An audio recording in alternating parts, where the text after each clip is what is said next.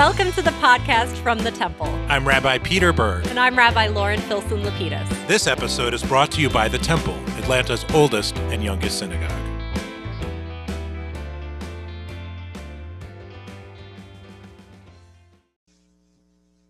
Peter, I was just at a meeting about our virtual Purim celebrations. And as we've started to realize, Purim was our last big community event before the pandemic hit. So we're coming up on some big milestones.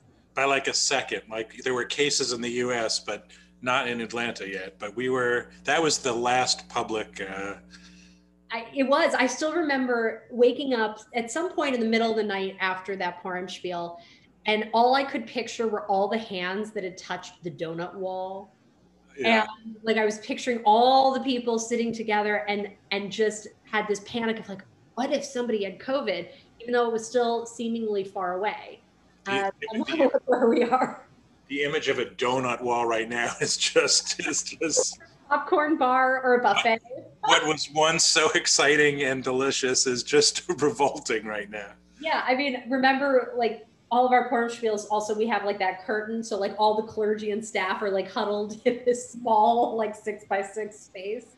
Well I, I know all the staff members at temple who have like you know little hidden candy dishes and i have not dipped into those bowls in, in a year.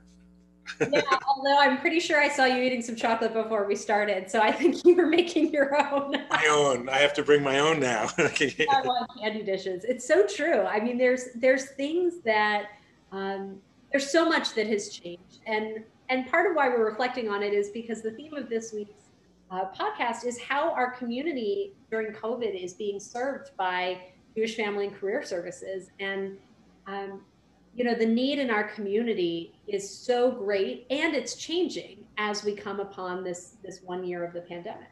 Yeah some of our earliest podcasts were about covid uh, and at the time you know we were just we were just learning about it. We we didn't know much, and we didn't know how necessarily we were going to serve our community. But uh, the Jewish Family and Career Service, um, uh, you know, has really been instrumental in partnering with us and so many other organizations in in um, helping us navigate and get through this pandemic. I've had several conversations where I think we're starting to realize that as the pandemic eases, whether it ever fully goes away or not, there is going to be more trauma than we've perhaps given credit for happening. You know, it's not like all of a sudden our kids go back into school and normal activities, or kids go back to college, or we all suddenly just start doing things without feeling um, some deep scars from this time. Absolutely. And as we're going to hear in our conversation with Terri, there's a lot of work ahead for the mental health repair and healing for our community. Absolutely, there is, and I hope our listeners will pay attention to to some of the uh, ways that she offers ass- assistance through the through the organization because um, whether a teenager or an older adult um, uh, so many people right now struggling with mental illness. Um, our community has these really important resources and a leader who is uh, you know really uh, jumping out into the abyss to, to help us navigate. And it's worth saying before we turn to our interview, as a reminder, all of your temple clergy are here uh, for individual meetings uh, via Zoom and phone calls. Uh, please see your temple as a resource if you are struggling. And we know that this pandemic is hard for everyone, but in different ways. So please, um, even if you know other people who have it harder, don't feel like you need to suffer alone. We're, we're here to help. Absolutely. That, um, please enjoy this conversation with Terri Bonoff.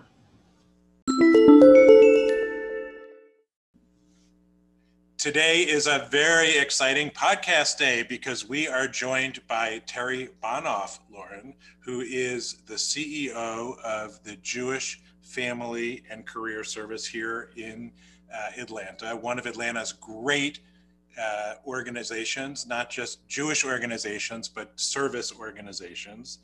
Uh, and uh, Terri uh, comes to us uh, with like an amazing background, both in business and in politics, to now run this great social service agency. Well, I imagine it takes a bit of both in order to do that. yeah, it's like the perfect combination. Well, Terri, well, tell us about you. How did how did you come to this uh, this role in our community, for which we are so grateful, and we're so excited you're part of our temple community as well. So so well, tell us the story. Thank you very much for having me. I'm just so excited to be with you both today and to be a part of the Temple community and the Atlanta Jewish community. And I have been so warmly welcomed, and that has really been a gift. So I I came here in a very odd, circuitous way. I have, I'm first of all, I'm a third generation Minnesotan, and I've met so many Atlantans that can say the same about their families. And I know that we all take great pride in that heritage. And so when my husband said to me five years ago, Ah, you know, I really want to take this job for Delta Airlines, only we're gonna have to live in Atlanta. And I, I laughed. I actually burst out laughing. I, I was a we all have senator. done that. yeah, I was like, what? I was a state senator at the time. This was um, in 2015, and I joined the state senate in 2005. I was certain that I was going to keep doing this until I was going to make a run for governor and I was going to do this and do that. And I loved my life. And I was like, are you crazy? And, and then he said, no, he really wasn't crazy. That was really what he wanted to do. And so we began this family journey. And the funny thing is, my kids were instantly on board with him. They said, This is fantastic. We can fly anywhere and we can go anywhere. And what an adventure. And mom, you're always fine. I mean, no matter what, you land on your feet. And I was like, You guys, this isn't funny. Like, I don't know what you're. So, um, shortly thereafter, you know, because we are a very, very close and united family. And I started thinking about how my husband had been there for every parade and done every fundraiser and passed out stickers. And who was I to say his last dream and his career wasn't the thing we got to get behind? So I eventually just threw up my hands and said, okay, let's do it. And so I, I stepped down from the state Senate. And there was, um, a stipulation at that time that all senior executives' families had to live in Atlanta, which is why we had the conversation because my husband really could have said and would have said, Hey, you keep doing what you're doing. We'll find a way to make this work. But that wasn't an option. So I did step down. And then the, um, the CEO of Delta retired. The new CEO came and, and was really much more open about, you know, where people lived. And so I did, I have to confess, did one last gasp run for Congress in a very kind of last minute way, sort of way. That didn't work out. And so then I became open to, all right, my destiny is to live with my husband. And the funny thing on a parallel path is my college roommate who lives in New York City sent me a posting for this job at JF&CS and said, What do you think? And I was like, Oh my gosh. First of all, I was very connected to the JFCS in Minnesota. I'd actually gotten awards from the Jewish community for the support I had brought from the state of Minnesota to the JF&CS to support programs that served young children. And so when this opened up, I thought this actually might be perfect because I can continue work that I'm passionate about.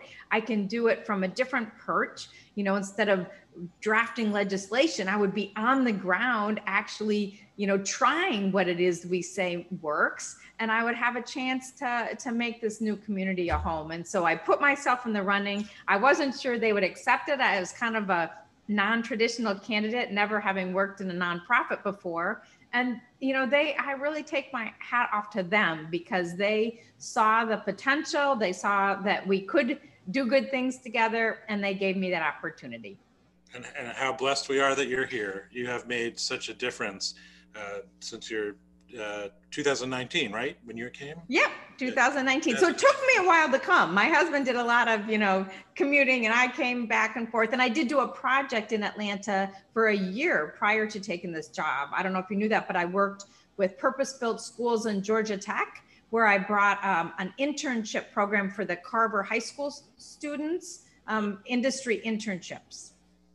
When you think about um, lessons from being in politics and serving in the state legislature to your role now. What are some of the similarities? A lot of similarities, actually, because Um, but I always have to take a step back and say it starts with lessons that I learned from my dad because my family had a chain of high fashion women's clothing stores that I grew up in. And so I learned from day one that everybody's a customer. And everybody who walks in the door, my dad would always say, the customer's always right. I don't care what they say, they're always right. And and and he always treated all of our staff, the employees, like they were our extended family. So when I went to the legislature, I now had, you know, 60,000 customers and I treated everybody like they were part of my family.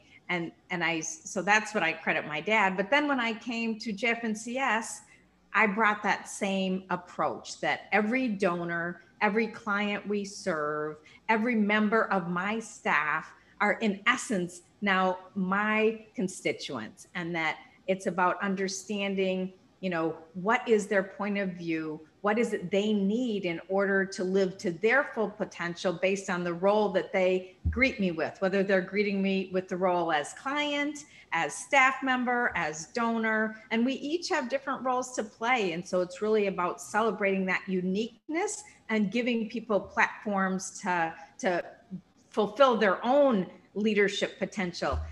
I come from that place where I, do believe leadership is within each of us and that we are called to lead in wherever we land up. It, it's nice to hear someone talk about uh, politics. You know, we're used to hearing about dirty politics, and and the way that that you've been able to approach that and and apply it to everything that you do is is it's a it's a breath of fresh air. So um, thank you for for that. And it, you know, we try to apply the same principles here at the temple uh, that about uh, everything that we that, that, you've learned from business and uh, about relationships and about those relationships mattering. There's um, you know there's a lot to the, uh, that Loren and I want to talk about with you today about everything that's going on in, in the world and uh, but probably a good place to begin is with COVID and um, how COVID has impacted our community and uh, what the agency has done uh, to help members of the community during arguably the most difficult year any of us can remember. Yeah, so it it has, you know, like every community, it has hit our community incredibly hard. And from day one, we knew that everything we had been doing, we'd be called on to be doing in an exponentially greater way. And so we had to just get prepared and be prepared on day one. And we did that. So it starts with um, the basics. You know, you always begin with food, you know, enough money for rent and we start there. And so we really ramped up our emergency financial assistance. We ramped up our ability to deliver food. And I say we very loosely because while we had to staff up to do it, the resources came so generously flowing through from the community. We never had to worry about will we have the money? We just had to figure out the systems about how to get the money into the hands of the people who needed it and then it's so important when you give people help that you don't just give it to them and walk away because then that's gone and they're going to be back next week saying i need more help. So you have to be their partners stand beside them and see what do they need to be back to self-sufficiency. So those were our early days. Was a strong focus on making sure that we could meet the demands in terms of money food and help so that when people lost jobs, they had a way to get back on their feet. And then part two came. And part two, I think we're just beginning to see the the depth and the strength of what's going to come at us and that is the mental health challenge because you know living in isolation in fear in the middle of complete civic unrest and you know diplomatic meltdown um, watching.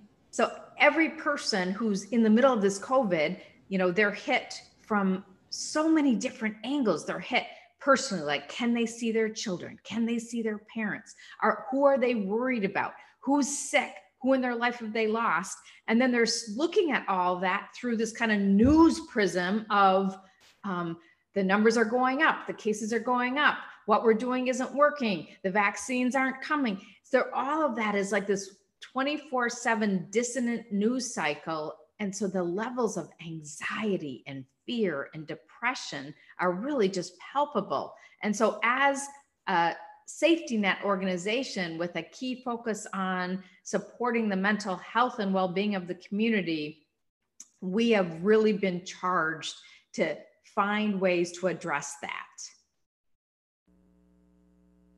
Amazing. And when if people are listening and they're saying wow okay you've mentioned things that i need help with especially in this part two of the pandemic um, what what does that look like? If they if they call up or if they were to go to the website what would they see? What would they hear well, I hope they'd see an easy way to get access. You know, we have a phone number if you need mental health support. We have um, a website, you know, address to go to jfcsatl.org. We have, if you need food, if you need this. But with regard to mental health, we have an intake specialist. They would call, they would share their story, and we would pair them with the appropriate person. We had we had 20 clinicians when this all started. We've actually added four clinicians since COVID began. We were doing 150 sessions a week. We're doing 278 sessions. We've done close to 10,000 individual sessions. That's amazing. We're right now we're hiring somebody new because we are at capacity. Peter, you recommended somebody to us, and I don't know if you know, but we've hired her. Um, that person that that you introduced us to is now going to do a project that we have in partnership with Hillel because oh, Hillel rightfully is very concerned about their college students and their mental health. So we've been able to get a federation grant and to hire somebody who can just focus two days a week on those college students. So, you know, we have groups for parents, we have um, ways to help teens in every single um, area. We have targeted people who can be of service we don't do everything. If you're really acute and you need hospitalization, we refer you out. If you if your child is in such despair that you need intensive outpatient therapy, we're going to refer you to say the Berman Center or Skyland Trail. That isn't our sweet spot. I think, uh, sorry. So, um, you know, I think that people have some perceptions about JF&CS. It's only for Jews. It only does this. What um, what are a few things that the JF&CS can do that people might not automatically think to go there for? Yeah. So that's an interesting question about the Jewish, not Jewish. So we our mission is to be guided by Jewish values and to serve the broader community as well. So we start with saying we're going to address the needs of the Jewish community and the broader community. We do start at our core mission, which is the Jewish community, but in every service area, we have a, a certain percentage of both. So in clinical practice, for example, 60% of the people we see are Jewish, 40% are not. We looked at um, our recent numbers uh, with emergency financial assistance, it's almost 50 50. In the pantry, it's 80% non Jewish, 20% Jewish. And so then you say, well, your CS. is that appropriate? Only 20%. But if we've served 10,000 people since COVID started with, you know, serving food, 200 Jewish people is a lot of people to be providing food for. So it's it's part of our mission to to make sure we address the needs in the Jewish community and yet to serve the broader community.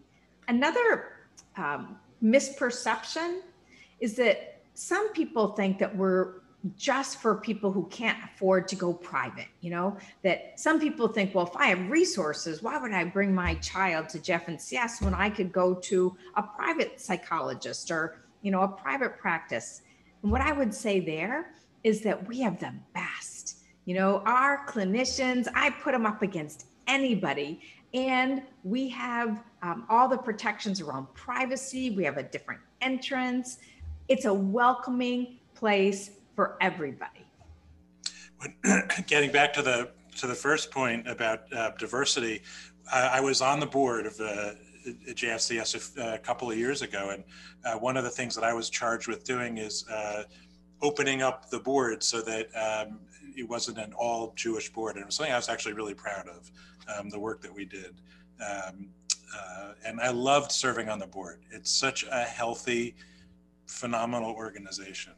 Well, thank you. And I and that work is really important. And that work you did earned us an award from the Community Foundation because they were unwilling to give us like the top award of nonprofits unless we did that work. And then because of your efforts and the efforts of the board, then we did um, get that award the next year. It was a fun, fun board assignment. Uh, uh, uh, so you just received a big gift from the uh, uh, Bun- uh, Bunzel family, which is, of course, all over the newspaper. And what are you going to do? It's a large bequest, um, yeah. and it will allow you to do something really unique.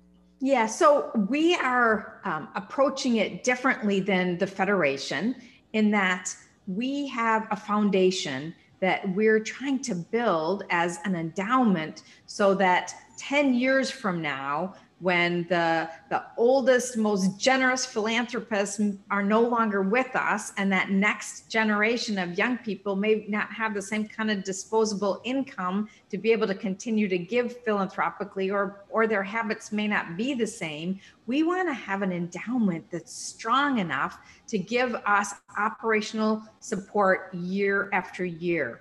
And so we have a gift policy that says unless a donation is restricted any endowment over a million dollars goes right into that foundation where it will be joined with all of our other um, endowment funds to generate a small percentage of operational support year over year. So that's where that money's going to go but then in honor of the sizable gift because it increased our foundation by 50% in one instant we had a 5.6 million dollar endowment and then we we got an additional 2.8 million dollar estate. So um, that's phenomenal and monumental. So because of the importance that we um, believe in shining a spotlight on mental health we have named our clinical practice in honor of Frances Bunzel. So it's not that that endowment funds our clinical practice, rather, we're naming it in honor of that incredible gift. So the Frances Bunzel Clinical Services. Beautiful, beautiful, and amazing. Um, I think all Jewish organizations uh, here in Atlanta and everywhere are starting to see the horizon of the pandemic coming to an end or at least to a place where we are less distant and less restricted.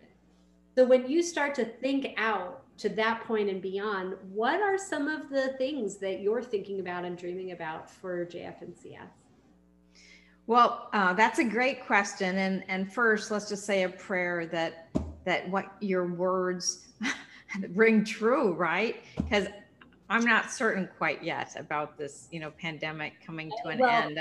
Peter and I are people of, uh, you know, we, we have to be people of faith.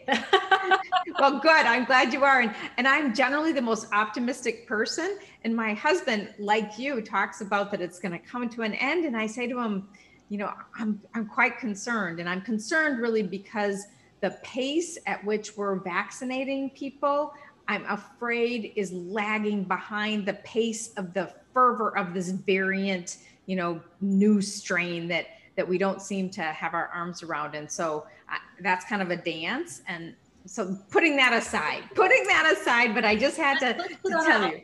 Lens. okay. Um, and we're doing this, by the way, um, with or without the pandemic ending, we are going all in on making sure JF&CS is prepared to not just meet the needs of today, but envisioning what the future looks like when it comes to the youngest children, children, teens, tweens, and their families' well being. So if you think about, um, there was a time I know when my kids were growing up, it was all about, you know, what does your child have? Is it ADD? Is it this? Is it that? You know, and there are a lot of labeling going on, right? And so we are coming from a place of all children are healthy and have obstacles to their experience of well being. And so, you know, I'm, I'm not being naive. Listen, I know each of our kids has their challenges, but I think it's really important from starting from a place of well being and working backwards. And so we have done extensive research around what are the best practices to take those obstacles away that are in the paths of you know children and their families experience to health and well-being and we're investing in adding clinicians adding best practice modalities having a true focus and creating a center for the health and well-being of children and their families. And so we've started um, we've actually we're doing this incrementally. We've added four clinicians that serve in this area um, we're just about to take two of our clinicians and they're going to be in an intensive 18 month program to be trained to support the you know birth to three um, we're going to start a new group for parents of young children. And uh, we are going to make sure that we be conveners around this issue. One of the things that we're most concerned about right now is um, the the fear around youth and suicide. You know, unfortunately, that kids they can't see that you know six months from now it won't be so bleak. And this day after day of being um, without their friends, of getting ridiculed on social media because that's all they've got. I mean, it's really frightening. And so we all as a community have to put our arms around these kids and and do anything we can to strengthen their resilience. All the teens and parents who are listening, you have rabbis and and clinicians and social workers who are here uh, here to help you. Please reach out to us at, at any time. Um, that's such important work that you do. Uh, I guess one last question that we wanted to ask you is about the aging community. Uh, Atlanta's uh, community, well, the whole United States of America is aging at a, at a rapid rate. And the question is, of course, um, what services uh, will be available not only uh, uh, to those who are aging, but to their adult children. Uh, and I know that our Jewish community has come together in a strong way to work on this. Tell us a little bit about that. Yeah, so um, first, we have this great collaboration and partnership among sister agencies. We've got um, the Jewish Home Life as a partner, Jewish Family and Career Services, MJCCA, the um, and the Federation have created this entity called AgeWell, which many have heard about. AgeWell is a point of entry. So if you're wondering what to do with your mom who suddenly shows signs of having dementia, or if you're thinking that maybe your parents should think about moving out of their house, you just call 1 866 AgeWell and one person will send you to maybe to the Jewish Home Life because it's about housing, or if it's needing geriatric care management or a case manager, that's something that we at JF&CS provide in our Aviv older adult service area. We have, um, while we focus on the, the young children, the mental health, the other pillar, one of our other pillars is our support for seniors. And um, I can just tell you, you know, a quick story. I got a call from a CEO of JFS St. Louis a week ago, and her family there had adult parents here in trouble. She contacted me, they contacted AgeWell, and I got a note back saying now they have somebody who can help. So we have dementia services. If you're taking care of a parent and you need a break, we have respite care where we have somebody who can go in and relieve you. So we offer quite a bit in the area of senior care and especially important that we do it in partnership. And this community has been very generous to support this innovative approach that we borrowed from some other cities.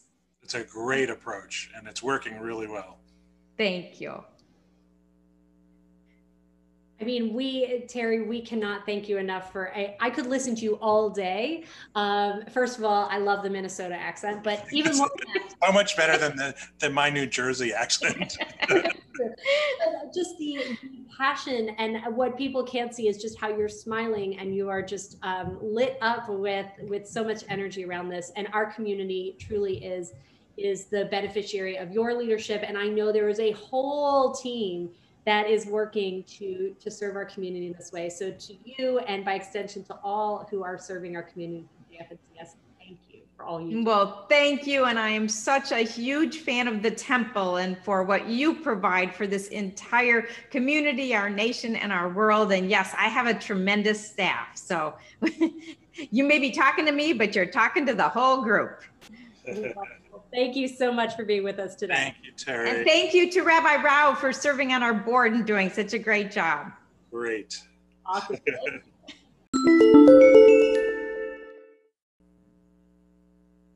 Well, that was fun. It, you know, I, I, always have the sense that uh, people don't know about all the agencies and organizations uh, that do such good work in our community. And, you know, Terri could sell anything to anyone. it's true. But the way that she was talking about it, I, I, it's inspiring because instead of seeing it as um, focusing on all of the problems that need to be fixed. She's talking about it purely from opportunity standpoints and, and really a sense of we can, if we work together, meet the needs of our community. It's so exciting. Absolutely. It is fun to see a, a great leader in place um, and a part of our temple family too.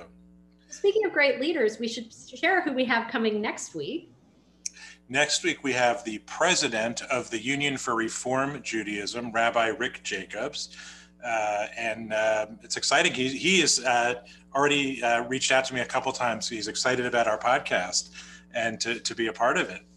Well, I feel like we're we're moving up in the world by having uh, the president of the URJ, but really it's because he's friends with you. So it's good to know Peter Berg. I, think, I think it'll be interesting to hear about the direction of our movement and um, uh, Absolutely. We're going to have a great conversation. And so we invite everyone to tune in again next week. And um, as always, send us your questions or ideas to podcast at the-temple.org. We're excited to hear your ideas and questions for future episodes. And thank you again for joining us for another episode of the podcast from the Temple, where we inspire lives and transform our world.